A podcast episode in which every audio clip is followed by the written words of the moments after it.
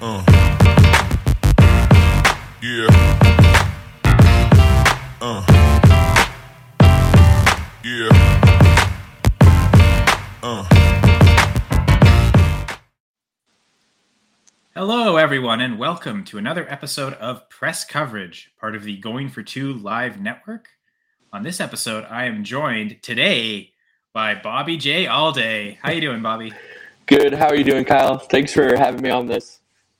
Yeah, uh, fantastic. Uh, doing great. And uh, yeah, I think uh, the shirt says it all. Uh, I know uh, we were division mates last year in the Scott Fish Bowl Letterkenny division. So uh, happy to rekindle that and, and talk about some things that were potentially discussed last year. But uh, happy to see you doing well.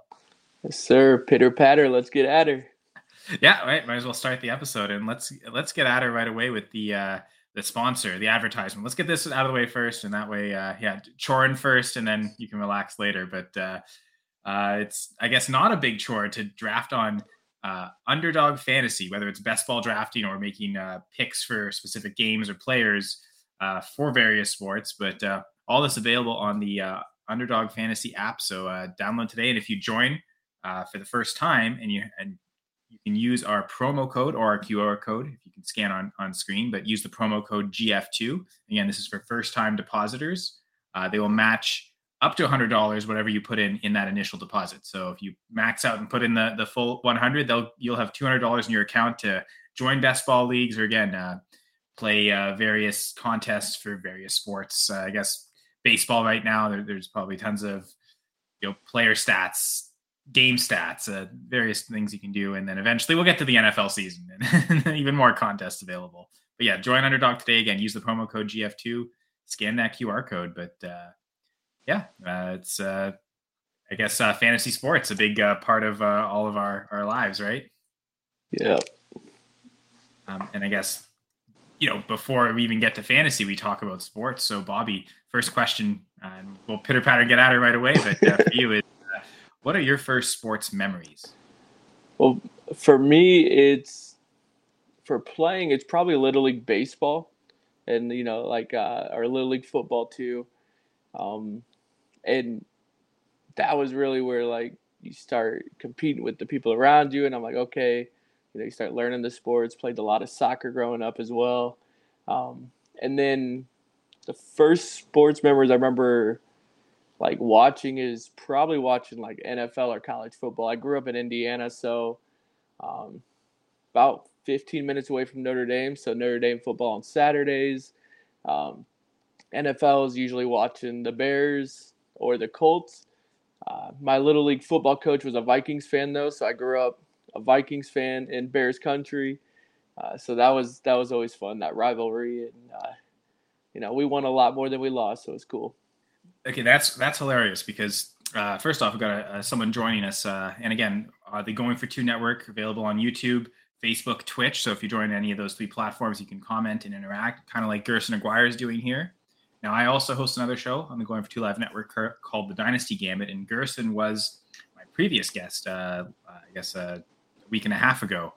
And it's funny that uh, the this week we're having another Dynasty Gambit on Thursday, Thursday night at uh, 8 p.m. Our guest will be Zach Pulowski he also lives in Chicago, but he's a Packers fan. so it's the it's uh, it's yeah, kind of very similar situation to you. So yes, I would say I'm sorry, mostly because the Vikings have yet to win a Super Bowl. So I'll just keep on waiting. uh, okay, well, we, well we won't wait too long to get to the next question. But yes, that uh, that famous fantasy question. So when did you first start getting into fantasy sports? So with this question, I I went and had to look back and see because I I was like I I don't know like, and it ended up being in 2009, which would have been my senior year of high school, and I had a, a trio of buddies. There's a four man league. Everybody's team was stacked, and uh, I I looked and I went into the playoffs as the number one seed, and got upset and ended up finishing fourth in the league. Uh, Peyton Manning and Tony Romo. Uh, which just looking back, that was just it was wild. I didn't, I couldn't even remember half the players I had on that team, and you know, nowadays it's we're so informed and so on top of it. I could, you know, I, I know third string wide receivers on teams that I shouldn't know. You know, Hey, It's funny. I guess are you in any more four team leagues, or is that was that a unique experience? I have a few that are still like smaller, probably more eight. I think I have a one that's an eight man, um, but most are 10, 12 or more. Like it's that four man is a different breed. Like yeah, and uh, I mean, it, it, you know, this is the third season of press coverage, and we decided to do things a little differently this year. I guess we, I, I decided. I, this is all not my decisions. I'm in full control here. Thanks, Chef, for the network, though. Uh, but um, yeah, I decided, uh, you know, a couple of the guests I wanted happened to be teachers, and then I kept kind of going down the list. Well, how far can I take that? And I've decided anyone who's kind of in the teaching, or in your case, like as well, the coaching profession, I wanted to bring on. So, when did you first get the inclination that you wanted to either teach or coach?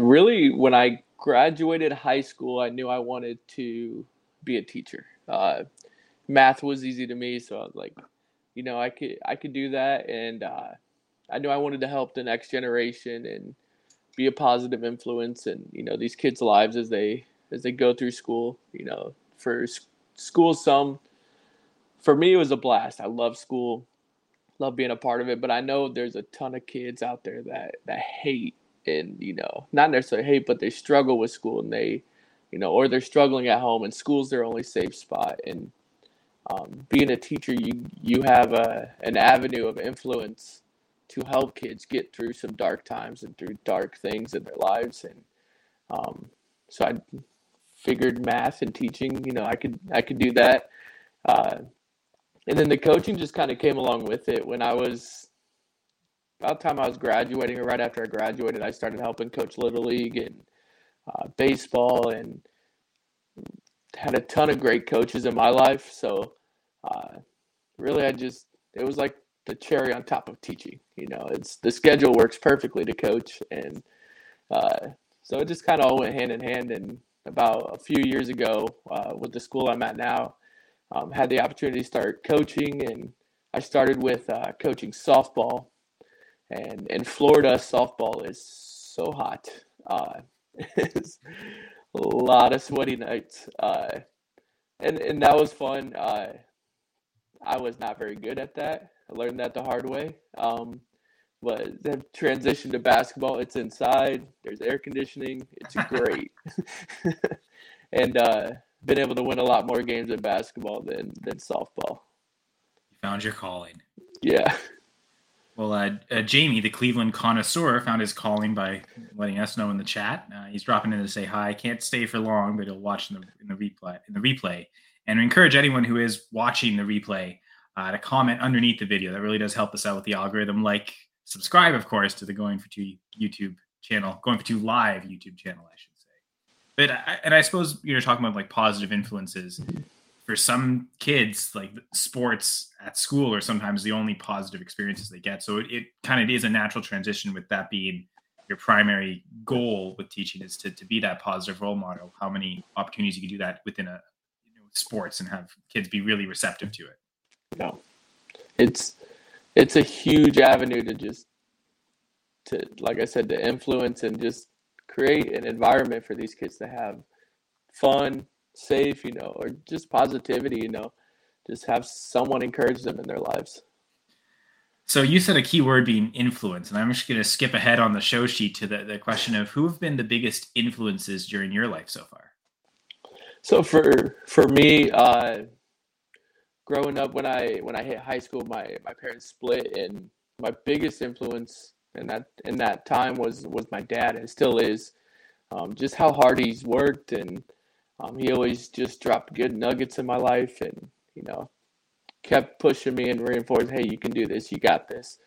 Uh, and then also, uh, growing up, I, I went to church a lot, youth group. And um, so a lot of, you know, my youth pastor growing up, uh, even as an adult, you know, my, before I was a teacher, I was a youth pastor and, you know, having pastoral influences in my life. And some of my best friends are, are pastors that have mentored and influenced and walked me through a lot of things in life uh, to get to where I am now. And uh, so I'd say probably both my dad and uh, a couple of the pastors in my life. Those, you know, you mentioned like during your teenage years, especially, you drew back to it, like oh, those yeah. formative years. Like we develop the people who influence us during those eras do, do, seem to have such a huge impact on our lives. Yeah. Uh, and I guess, uh, yeah, how, what kind of impact has the fantasy football community had on you? I think so. Last year was my first year in Scott Fish, and that really opened up uh, the realm of like all these people in fantasy that uh, you know once you get into one of those lists or into one of those draft slots or even in a division and you start the group chat um, the follows just come crazy and it's like left and right and uh, so start following back you know and um, it's been really cool to see so much positivity from a, a, a league like Scott Fish Bowl and you know the donations and being able to give back to communities and um, seen a lot of people, you know, through hard times find a lot of positive and good things through fantasy football. And even for me, like some of my best friends, you know, our biggest bond is fantasy football or just fantasy sports in general. Um, and even even if they beat me or I beat them, it's you know it's still that that bond of like okay we can we can still talk it out the next week because we don't play each other every week so and, you know, you get that reset. Yeah. Okay. I can't strategize with you this week, but yeah. reconvene in the following. Yeah. Uh, but yeah, it, so you know, we were talking so much about like wanting to be a positive influence. I suppose you know the Scott Fish Bowl, what it does for from a donation standpoint to, to charity and fantasy cares, but also how it brings the community together. I suppose natural fit right there. Yeah, it's uh, it's so incredible how and even just sitting back, I, I don't interact a ton on Twitter and stuff, but just seeing how people are interacting and you don't see a lot of negative when it comes to the fantasy football in this realm. Obviously, if you have a hot take, you know, or you know, you like someone, someone else doesn't, uh, that changes. You know, there's going to be a little pushback, but for the for the most part, it's pretty pretty positive. I guess uh, just uh, talking about the fantasy football community, can you draw any parallels between your experiences teaching or coaching and also your time in this fantasy football community, which I guess is pretty short relative, just just the last year, but uh, any any parallels that you can draw? I think really for me, I mean, my students could probably tell you when I'm having a bad fantasy week, uh, but you know, and, grades us harder that week for some reason. There's a lot more pop quizzes and tests that week. Uh, for me, it's it's nice to have that reset of fantasy, but uh, also it parallels into into coaching. You know, playing fantasy. I mean, I play every fantasy out there. I, I the one I just started getting into was fantasy hockey. I know nothing about hockey, uh, but I'm willing to try. And uh, my team, I decided to pick a team and it was the Seattle Kraken since it was their first year in my first year watching hockey. I was like, why not? So I uh, learned a lot about Matty Beniers last year and uh, their playoff run, and but uh, for in the basketball aspect for coaching and then also fantasy is it's a connection with my students as well. Um, you know, the kids that love sports and watch sports, I'm able to spit out facts and numbers and stay on top of it with them. That way, you know, uh, I'm not just a guy that goes, oh yeah, you know, LeBron James, he's cool. Uh, but I'm able to sit there and talk to him about, you know, well, what about Austin Reaves over there, you know, hitting his threes and percentages and uh, being able to pick at some of these small players and uh, really help correlate their game and coaching wise to an actual NBA player that not might that might not be a top guy. Uh, so it kind of intertwines that way. Um, as far as teaching, it doesn't really correlate too close. It's more just helping with relational and you know, um, our our school we do a fantasy football league together, so it's even you know that relational aspect of between the teachers and uh, you know we get to trash talk a little bit. And sometimes students will be like, "All right, did you beat so and so?" And um, you know, it's it just adds another level to it. You know. Yeah, you, you teach uh, students can't see teachers fist fighting or anything. It's not like the X Men school, but like like you know that this is at least the, the healthy competition that they're allowed to to see. Exactly, exactly. It keeps it you know we keep it safe. Uh, so yeah, so I guess uh, yeah, my next question was going to be like because you had specified fantasy sports, I guess that implied okay, he was playing, uh, you know, not just fantasy football, but you mentioned fantasy hockey. I'm, I'm guessing basketball, baseball are the two like really common ones yep. as well. Any fantasy soccer? No, I I tried something a few years ago with the Premier League because I uh, because of FIFA, I decided I like Liverpool. Um, so I follow follow them occasionally, you know, with Mo Salah and uh, a lot of the letdowns the last few years in the big games. But uh, I I've thought about it, and I I mean I mean I know most the the big names, but I I feel like I would just be a wreck in that league. You know, hockey hockey was a big enough jump for me. Baseball, yeah. basketball were, were were simple enough to jump into, but uh, maybe in a few years, once I get the hockey world under under wraps a little bit, I'll jump into some soccer. Yeah, that's a fast sport, so to get up to speed on that sport on hockey is, is pretty difficult. it might it might be a while. Uh, so no fantasy curling, I'm guessing. no, not this year. I, I missed a cut. You know, ESPN didn't have it out fast enough. Yeah, uh, we'll have to we'll have to develop that a little quicker. such a such a Canadian Letterkenny thing to say. We can we could Letterkenny's not a real place, but if if if Letterkenny was a real place, I assume they would have a curling club. Yeah. They would they would run a fantasy curling club too, a league. Uh huh. Well, yes. Uh, so we'll get into uh, a bit more Letterkenny specific a little later. But uh, what are your favorite hobbies outside of sports? Uh, I love. I mean, obviously, fantasy sports. Um, I play basketball occasionally. You know, help get out, run around a little bit. Um, I read, uh, play video games. Uh, a lot of as much family time as I can. Most of my family lives up in Indiana, so um, like we were talking before, I just got back from a trip up there, and uh, I guess that makes sense with either the you know territory Colts games, Bears games. Yep, it's and so I I tend to plan those trips in the summer because I am not a fan of the snow. As at least driving in the snow, it, it looks yeah. great, but uh, I'm I'm sure you know like just driving it is a whole different ball uh, ball game. So uh, really just family time. I love coffee shops. Uh, you know, just hanging out. You know, I'm a pretty simple guy. And yes, Jamie, we did miss you. Uh, we did because because you asked such great questions like this one. Uh, and I, I, I, Jamie watches enough to know I don't mm-hmm. usually cover video games as part of the high five. So, uh, what's your favorite video games to play, Bobby? Right now, uh, I just really started diving into Hogwarts Legacy, and uh, which is it's incredible if you're a Harry Potter fan or just like video games in general. It's it's beautiful game. It's well done. Um, you could say it's a magical experience. It's very magical. You know, it's made me feel like I'm a wizard. Uh, that one, and then uh, one of the bigger games that kind of it got hated on pretty pretty hard was Cyberpunk uh, 2077, and I I waited for all the bugs to get fixed out of it, but once I jumped in, that game was incredible as well. And uh, but other than that, it's mostly sports games. MLB The Show is definitely the best sports game right now. Uh, just with everything you can do in it, and I was actually playing that earlier today before hopping on here. yeah, I get your sports uh, chops, uh, you know, uh, warmed up. exactly. Get a little Ken Griffey Jr. bombs in. I wonder when Ken Griffey the third will be. that would be incredible. That's that'll be the if you play in Devy baseball leagues, that'll be the one where it's like Arch Manning. Let's get him while he's still in high school. We got to draft him then.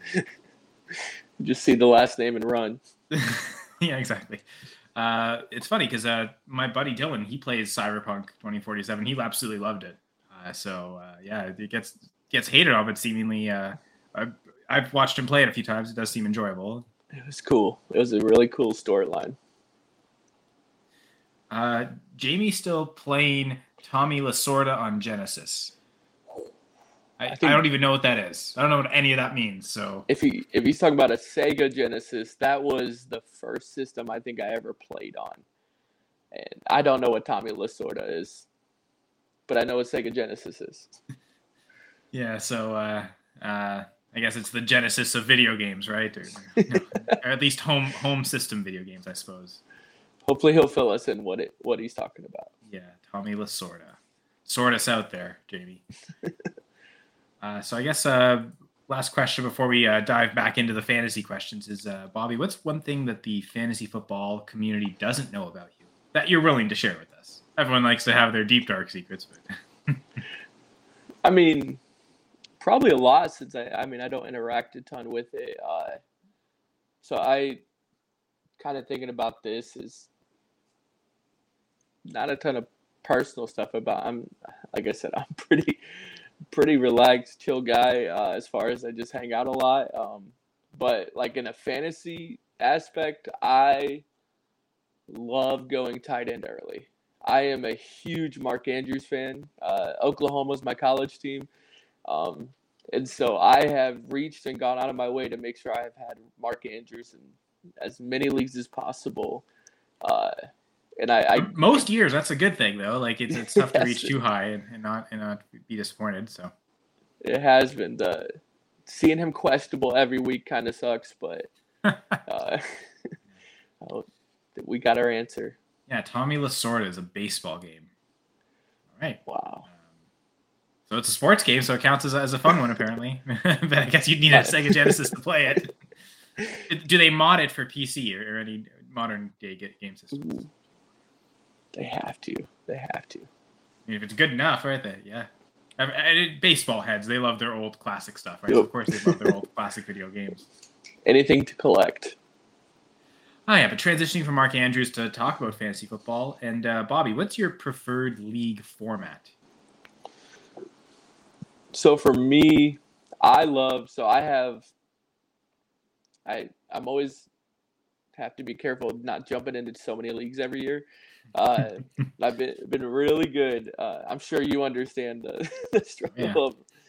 It's that's the discipline in itself. exactly. Um, but I started up a, a dynasty superflex league with some buddies a few years ago, and that has been one of my all-time favorite. Uh, just the dynasty dynasty aspect of it. Um, you know, learning these young guys. We do, you know, doing the rookie draft instead of a huge long draft every year, and then uh, the super flex. I mean, I got lucky. I ended up having Jalen Hurts, and uh, I traded Lamar after his MVP year for the 101 and the rookie, and ended up with Trevor Lawrence, and uh, rode the wave the first year with Urban, and uh, it's it's paid off since. Uh, you know, had some good good years since. Uh, it's one of those though. It's it's super competitive. I I've been the one seed probably three years, two or three years, and I've been upset every single year. It is these these little seven and seven teams just sneak up and have a have a hot week when they play me. I guess. Yeah, no that that's that always hurts. It, that hurts a lot when it happens in the final too. Oh yeah, I'm like the one or two seed, the six seed. Just oh man, what my luck that the, the six seed team make it. This is easy. Nope. Start looking, you think you got an easy matchup, and you know, I remember a few years ago, probably about it was almost ten years ago, the Matt Asiata coming off in the playoffs for like four touchdowns and dropping thirty points. Back, yeah. Yep. And my my little brother ended up beating me in a championship because of that.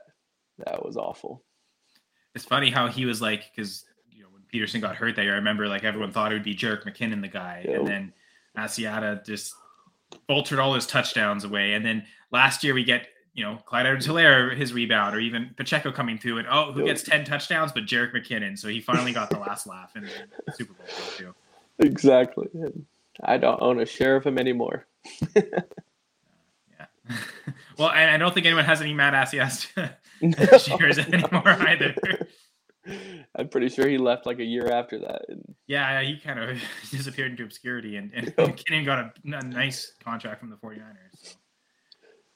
Yeah, it's funny how it, we would have thought, okay, yeah, Asiata, he'll he'll be like the after that season, he'll he'll be the the heir to the throne for Peterson. I'm pretty sure he was out of the league quicker than Peterson was. oh, they drafted Dalvin, and it was like, oh, yeah, erasing everything. Um, so, uh, what is one rule in fantasy that you feel like you have to have in every league? PPR. If okay, yeah, yeah, it's a good one.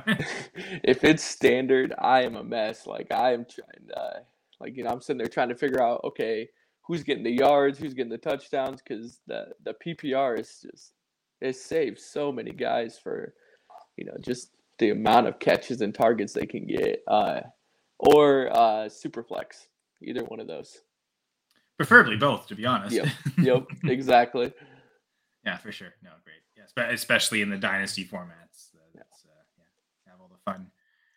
All right, so now we'll get to the uh, your all-time favorite fantasy QB one, RB one, wide receiver one, and tight end one. You may have already revealed that, or may not. We'll we'll, we'll see. We'll, we'll leave some suspense for the listeners and viewers. But uh, go ahead, Bobby. Uh, so for me, quarterbacks probably uh, Peyton Manning, um, just because of how. And I tried to pick guys that I've I've actually used and uh, mm-hmm. drafted, um, but Peyton Manning some of those seasons were just incredible, you know. Uh, but recently, I would say I'm a big like I like a high floor more than I like that high ceiling guy. So uh, I'm a big, you know, obviously as a Vikings fan, I love Kirk Cousins in fantasy. Um, mainly because I, I know he's probably not going to get lower than a top 15 but he's you know he's not going to get higher than a top 10 so he sits in that little sweet spot of you know if i go and reach for like last year in, in scott fish my my first pick was kyler murray um, and then he goes down and i'm over here scrambling trying to find another guy uh, with kirk he plays every game he's not gonna you know he's not gonna lose you many games he's probably not gonna win you a lot of games but he's a fun yeah. guy you know, in a single quarterback league, you can wait so long to get him that you can just stack every other mm-hmm. position. And in a super flex, he's like a perfect QB two to draft. he just he's safe, you know. It, I don't know if you watched that quarterback show on Netflix, but I haven't yet. But uh, oh, yeah, he's talking about it, so he's gonna win you right over. The little dad outfits and uh, the dangits. You see, I, my wife doesn't really watch football, but she does enjoy like watching you know the documentaries or things surrounding it, or like the Kelce Brothers show. Uh, you can get her to watch uh, CFL games sometimes. Oh, we, we we do have a question from Jamie, fantasy related to quarterbacks, so it, it is on point here. Would you rather have Russ over Cousins? We could take this both from a dynasty lens and a, a redraft lens, but they're both old enough to the point where whoever you think is the better season might be the better guy in dynasty anyway. But how do you have? And it?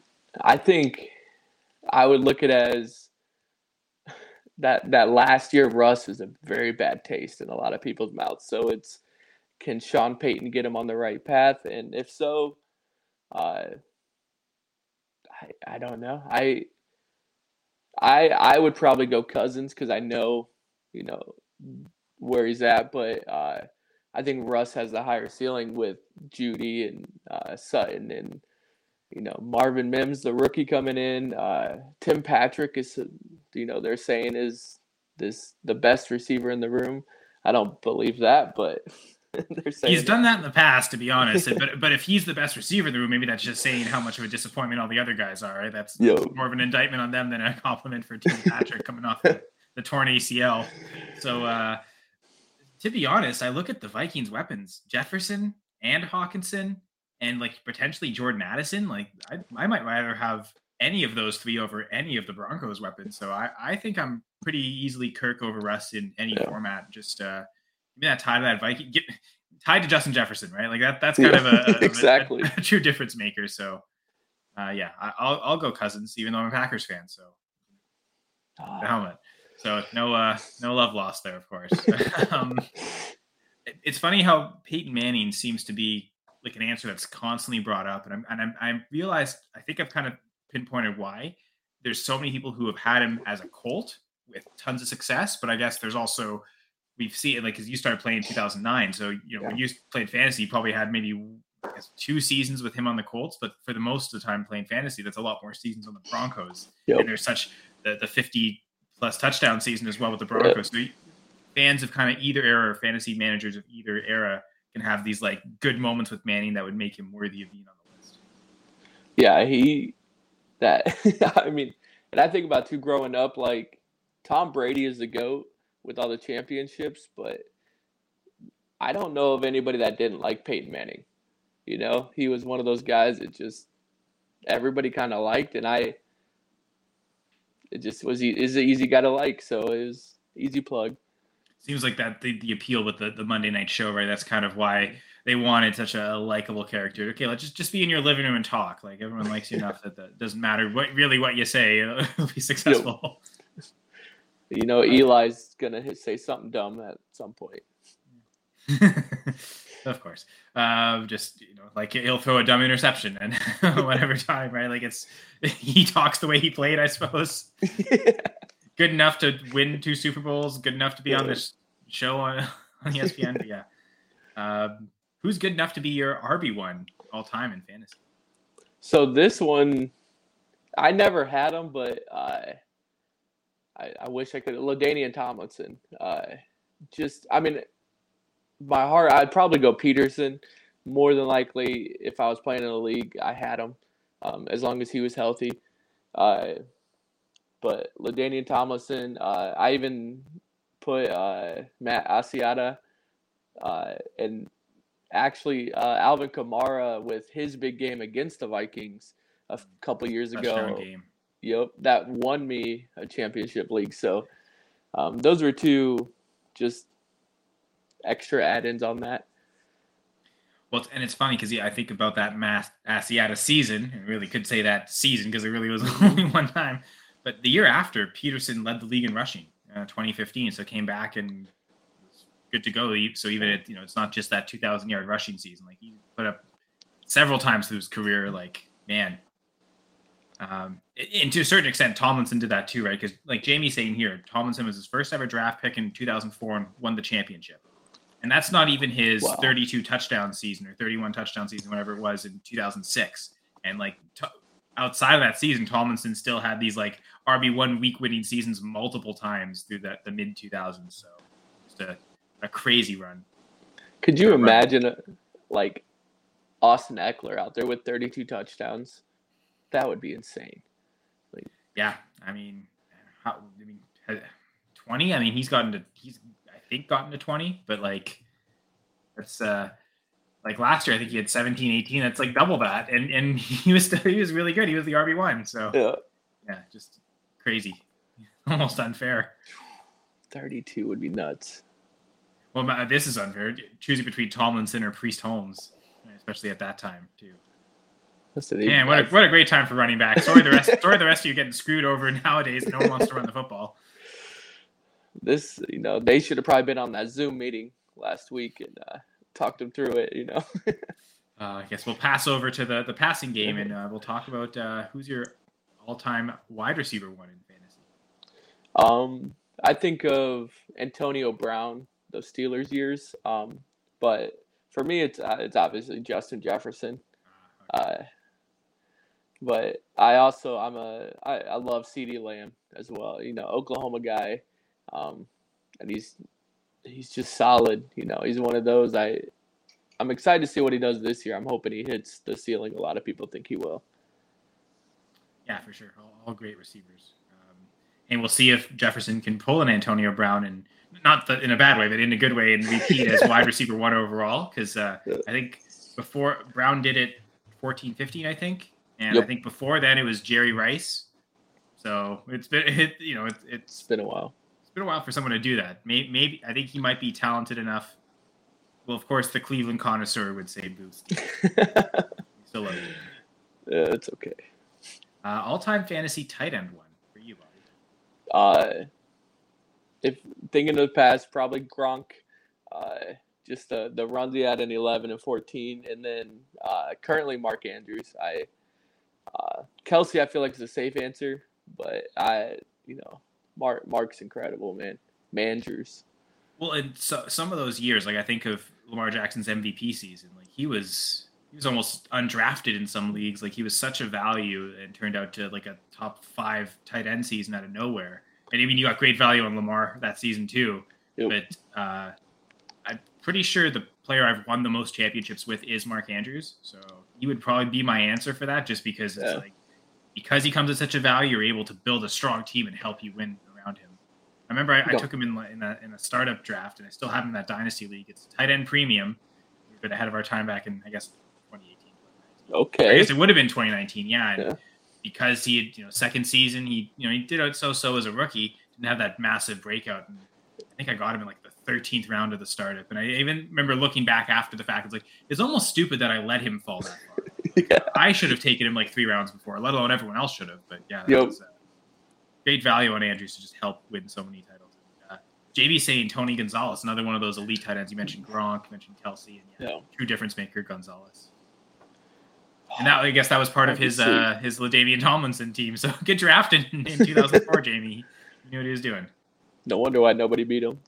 Well, we go from 2004 to five, the high five section, or well, I guess our second last section of the show. We'll, we'll do a little bonus section at the end, but uh, we'll start here rocking right off the bat with your top five favorite artists or bands. All right, this is a wild list, so uh, buckle up. I so I it's not really a five, four, three, two, or one. It's just I'm just gonna say all five, and they're kind of on the same tier. Uh, first one for me is uh, country artist Zach Bryan.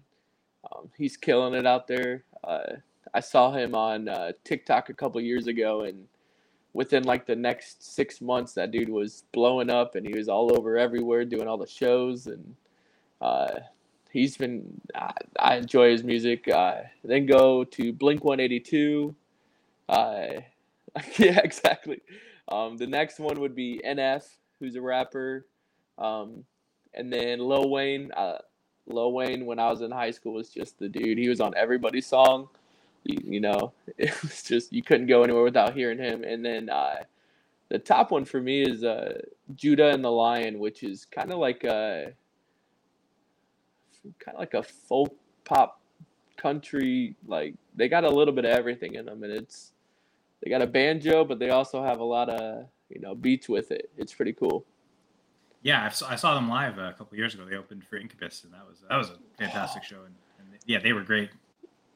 It's I mean, so you understand it's it's hard to kind of put them in a yeah, uh, folk hop, hip hop mm-hmm. folk folk hop. I think that would be the probably the easiest yep. way to say it. But yeah, yep, for sure. Yeah, Judah and the Lion's great. Yeah, I love that concert. That whole, I mean, it was it was Judah and the Lion, then Jimmy Eat World, then Incubus. So it was just three fantastic acts. It was great. That would have been a fun one. Yeah, for sure. It was, awesome. it was 2018, 19, 19, I think. Yeah, that was uh, super fun. Um, and then, okay, yeah, and you mentioned you, you did like to read as one of your hobbies, so I should have a lot of good answers here. Open the book up on your top five favorite books. So th- this one was a little hard, um, because I I get stuck and I read the whole series. Like once I get into a series, I'm gonna end up reading the whole thing. Uh, so I have a couple that are more series.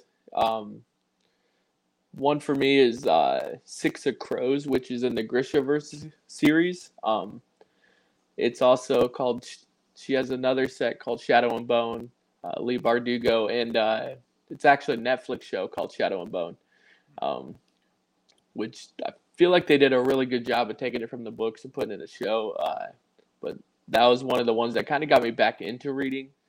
Uh, next one would be Ready Player One uh, with Ernest Cline. Just an incredible book. It's when I remember when Harry Potter came out and everybody said, "Oh, the books are so much better than movies," and um, I didn't believe them. I, I quit reading Harry Potter after the first one because I liked the movie so much. So I like I didn't want to mess it up. Uh, but that book is definitely so much better than movies, and it's got you know if you're a fan of '80s his you know anything '80s pop culture, it, it touches on all that. It's pretty cool. Um, then we got uh, Spellslinger series, which is um, Sebastian de Castell, and it's a it's a six book series, and it's it's quick, it's fast, it's witty, it's uh, kind of set up in this fantasy world. Um, it, it that one's incredible. Uh, the one I just read not too long ago is called The Cuckoo's Calling, and it's written by uh, artist artist uh, author named Robert Gale Galbraith um, which I found out after like about two thirds of the way through the book. It's a pseudonym for uh, J.K. Rowling. Um, she wanted to write in a different realm, and it's it's about a guy named Cormoran Strike, and he's a detective and um, trying to solve this this murder. And uh, which I was I was stunned that she had wrote it because you know there's no magic in it. It's just regular world, uh, and that was a is a good book. Um, and then the last one is the Mamba Mentality: How I Play by Kobe Bryant, and it's uh, it's one I had put in an Amazon cart, and then it was about 20, 25 bucks. And when when he passed away, the in that plane accident, the the price almost quadrupled, and so I had to wait. And I, I waited for about another year after he passed before I finally got it. And it's one that sits in my classroom and it, it's got a ton of pictures with stories in each of those for each picture on like that season of his life or that season of that season. Um, you know, talks about when he was hurt, when he tore his Achilles, how he mentally stayed locked in, and um, when he came into the league, how he felt like he had to dominate. And um, you know, I'm a big Kobe fan.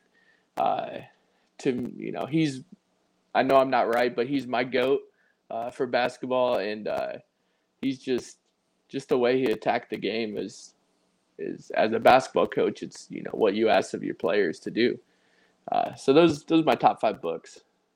I'm not going to hate on anyone who has five championship rings as, as a potential goat candidate. So exactly. I, I, I, talk about Wilt Chamberlain being the goat potentially, and he only has one championship. So that's a good point. Who's who's the Celtic with with eleven or twelve? Who's um, Bill Russell. Yep.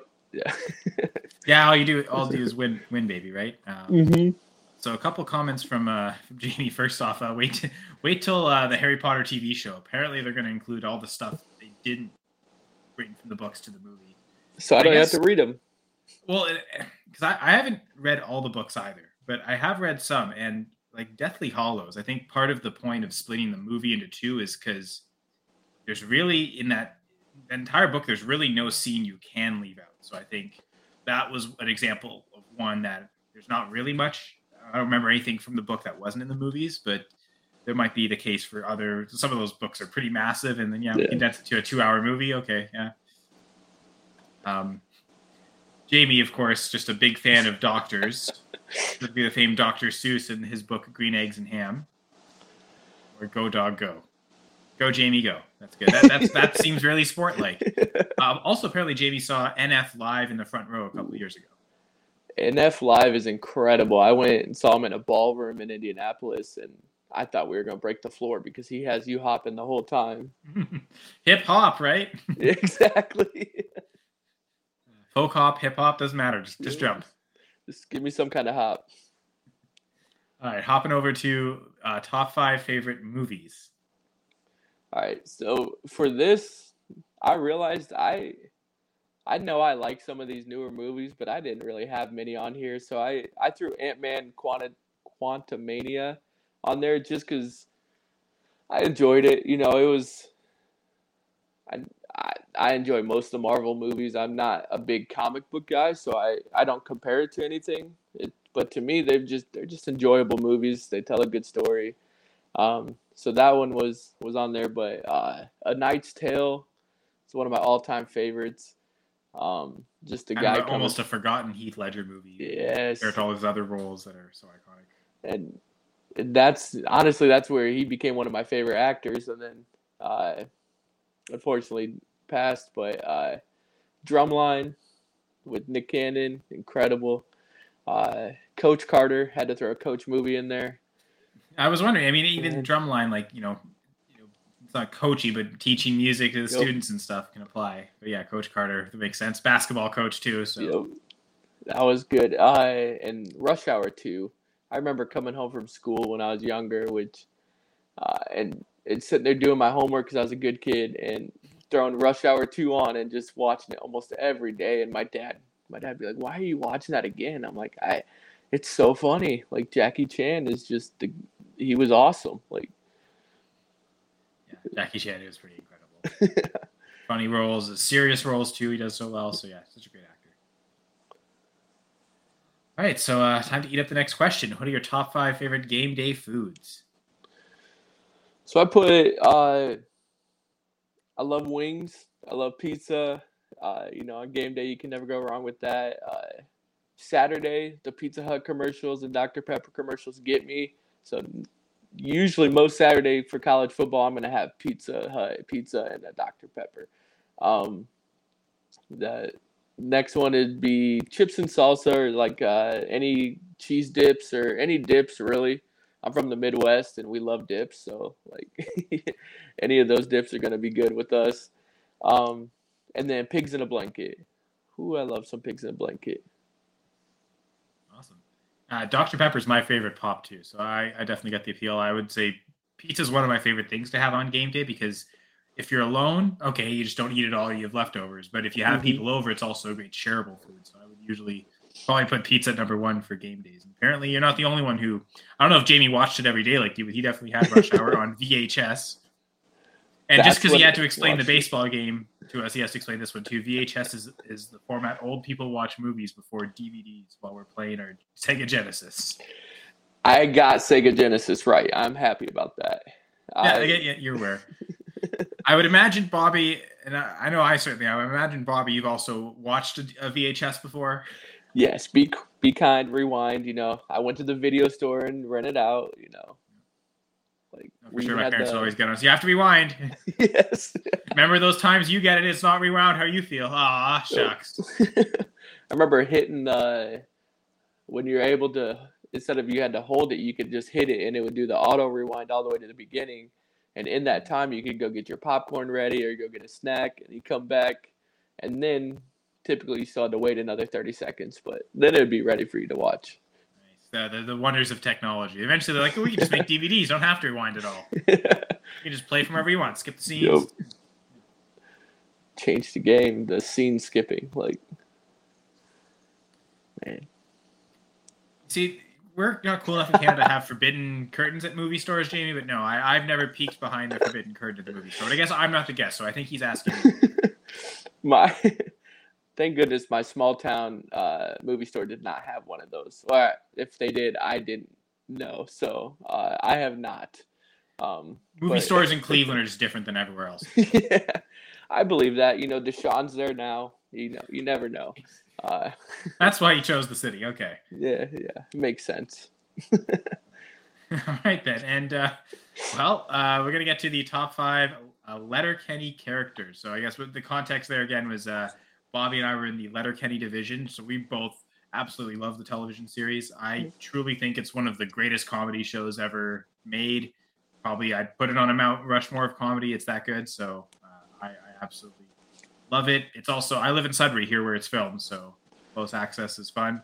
I just moved, so I, I, used to be able to walk to the corner store where the skids always dance, and it was just like a ten minute walk from my house. Never saw them filming, but uh, yeah, corner so I'd commonly go to now moved a little further away, so yeah. probably a bit, bit further. Yeah, was, uh, I remember I showed that picture on our, our uh, Twitter chat last year. Everyone seemed to get a kick out of that. So that's so was, cool. I don't know if everyone was dancing around strangely, but uh, you know, yeah. Roald Roald is the inspiration. You know, I've always been a big fan of Connor, to be honest. Just just, just the silent, the big beard, usually doing something weird. He's usually wearing a gas mask. I, I can I can relate. Uh, but yeah, so who who which who are those characters for you? Who are your top five favorite Letterkenny characters? Because it is quite a cast of characters. So, and that's thinking about it. I I went way too. I feel like I went way too simple, and I chose a lot of the main. But uh, you know, my probably my favorite is Jonesy and Riley. Like those dudes are hilarious. All the the hockey scenes with them with Shoresy Oh my goodness. like those they're probably my my favorite too. Um but Squirrely Dan, you know, he's he's up there. Uh Katie, she she is so funny with the common sense she has compared to everyone else on the show. like yeah, voice of, of, reason for sure. Yeah, yeah. She's the she's the cruder, more adult version of Lisa Simpson. yeah, a lot more crude. Um, the, the the smoking weed version of Lisa. yes. yeah. Um, I I think Roald and uh, McMurray are are also hilarious. Like McMurray with the mumble one and the like cracks me up every time. Like, and uh, I mean my Wayne. Like if you don't if you don't like the main dude, it's he he's just a the what Jared Keeso has done with that show is just incredible. And like you talk about putting on a Mount Rushmore, like it's one of those shows. I my little brother told me about. It. like, hey, check this out. It's dumb, but it's funny. And I was like, I can handle that. Uh, and so I start watching it, and I'm like, this might be the fast, like the wittiness is so quick in it. You know, you don't you don't see stuff like that on a TV show. Maybe on like Whose Line Is It Anyway, stuff like that. But um, in a TV show, I I don't know anything that that rivals how quick witted that that show is, and like you really like, and and for me living in the states, it's even funnier to me because I don't understand half the stuff they're saying at times. So it's like just funny words, and I'm like, oh my goodness, what are they even talking about? You know, the whole. I even lose track sometimes. It's just it, it, it, sounds so cool, but but I will say, like especially to Riley and Jones, you brought them mm-hmm. up. That's how hockey players talk. Like I've I've heard enough of how like they communicate. Like that is legit. And I know Jared Keeso has played hockey before, uh, played I think major junior. So, which okay. is I guess the basis of like I don't know if you've seen Shoresy, but mm-hmm. why he wanted to do a hockey show so much is because he is such a huge hockey fan and huge sports fan. So yeah. relate. Is would that be like a minor league hockey division? Uh, so it's major junior is like the 16 to 20 year olds. Okay. Uh, so I know like in the states they don't really have anything equivalent. They've got the they've got the national I guess the states of the national uh, under 18 national development program. Yeah. And that's where like a lot of those 16 to 18 to 19 year olds will go and play their seasons out. But in Canada, we do have like three different leagues WHL, which is everything like Winnipeg West. So I guess like that would be like Wisconsin, I guess, essentially anything yeah. Wisconsin West. Ontario would be like Michigan, Pennsylvania, New York, and then Quebec, the maritime provinces. So like New England. Yeah. That's. But yeah, divided into three regions. Usually, I think about 20 teams per league. But yeah, I guess and you know, for, for from Canadian perspective, like you see the Canadian players draft in the NHL draft, most of them will come from that league unless they're, you know, some of them just go to college and they don't they don't play major junior instead. Okay. So like you'll you'll get some players drafted out of college, but usually a lot of the Canadian players are going to be. So it, it's like a legit league, like it's yeah.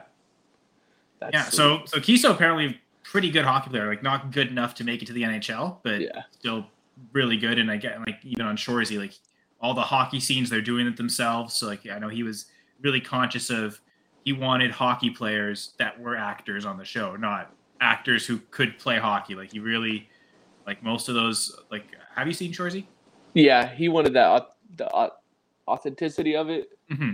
Like those four characters they brought in, like those are legit stories. The the I've got the book from one of them, Terry Ryan, the the Newfoundland guy uh, former NHL player, and, and uh, just uh, I've read his story, and it's that's that's a wild ride and adventure. Um, what is it? Uh, it's up there somewhere, but I think it's yeah. something like uh, my my uh, tales from a, a, a first round bust or something, or tales from a wow. first round footnote in hockey or something. He, he, makes fun of himself on it. Yeah.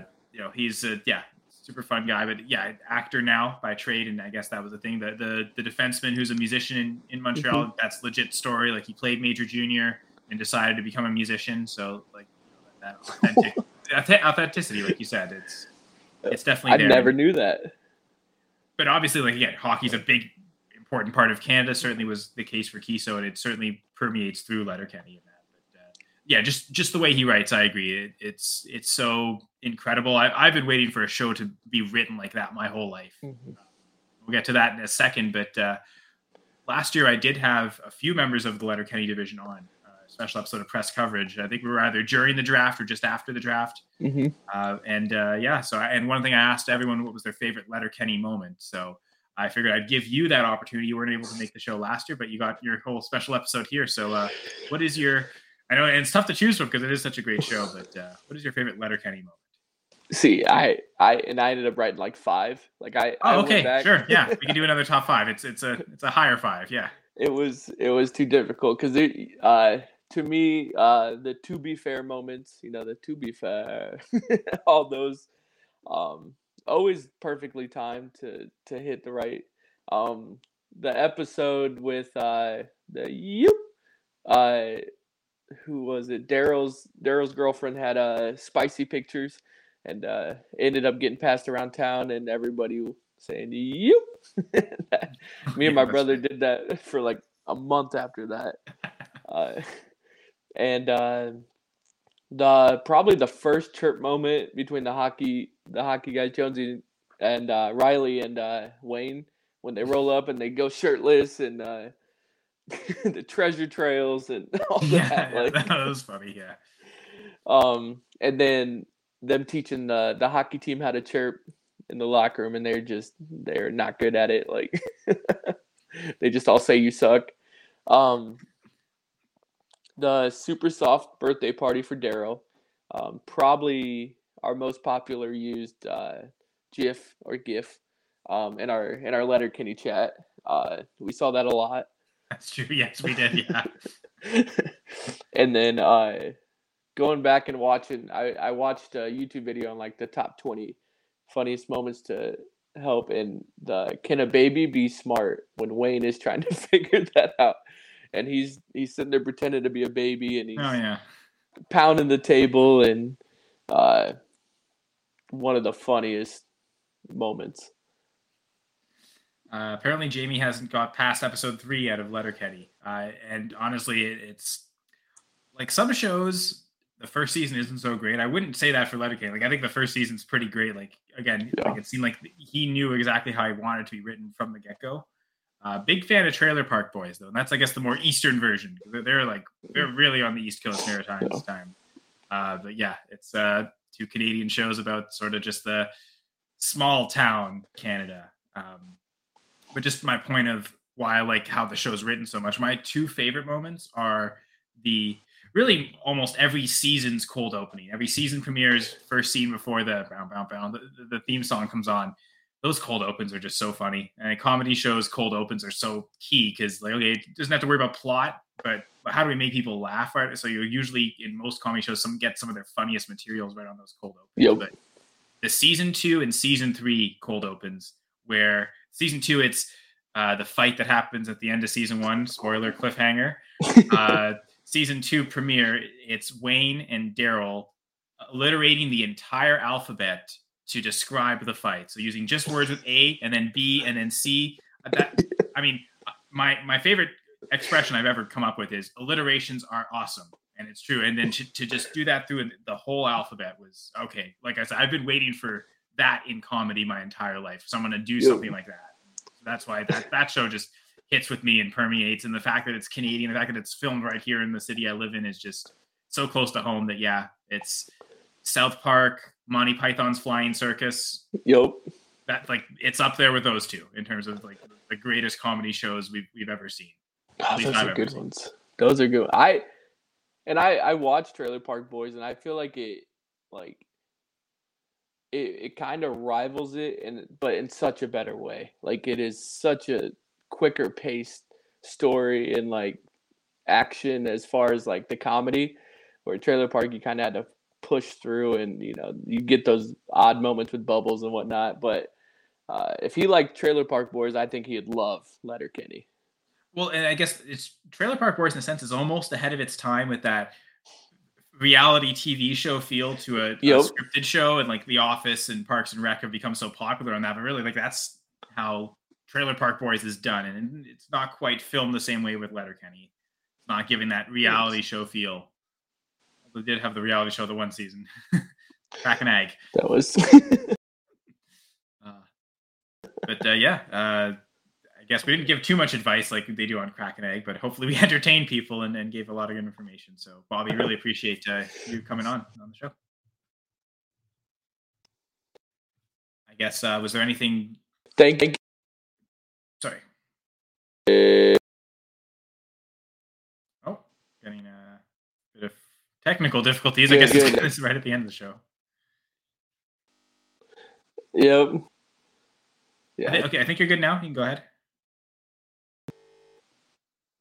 Okay. Uh, yeah.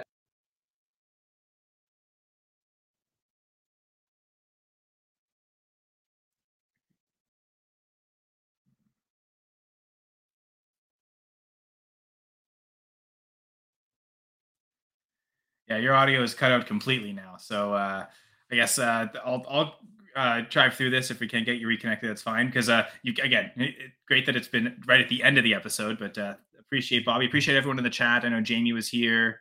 Uh, Gerson was here. Uh, everyone for listening, watching. And again, uh, subscribe to the YouTube channel, Going for Two Live. And uh, yeah, we get great content coming out every day of the week. I think Speak on it and uh, Jamie can correct on this if the fantasy cheat sheets on tomorrow. He co-hosts that. Uh, we'll the armchair show on Wednesday. Like I mentioned, I'll be on uh, the Dynasty Gambit on Thursday, and then uh, we've got uh, some of our PLPs, uh, personal league podcasts. I guess we can plug that before the end of the episode for for 2024 because we've already booked solid for personal league podcasts throughout August. So we'll be you know we'll get quickly getting through a bunch of those episodes in the next couple weeks. And also the going for two Discord, a great source for all sorts of discussions and great place to hang out. Uh, and yeah, uh, so thank you, Bobby, on Twitter at Bobby J All Day. I'm Kyle Senra at Senra Says. Uh, thanks a lot. Uh, appreciate uh, you coming on, Bobby specifically. Really uh, appreciate having you here. All right. And again, I'm Kyle Senra. This was another episode of Press Coverage. Bye for now.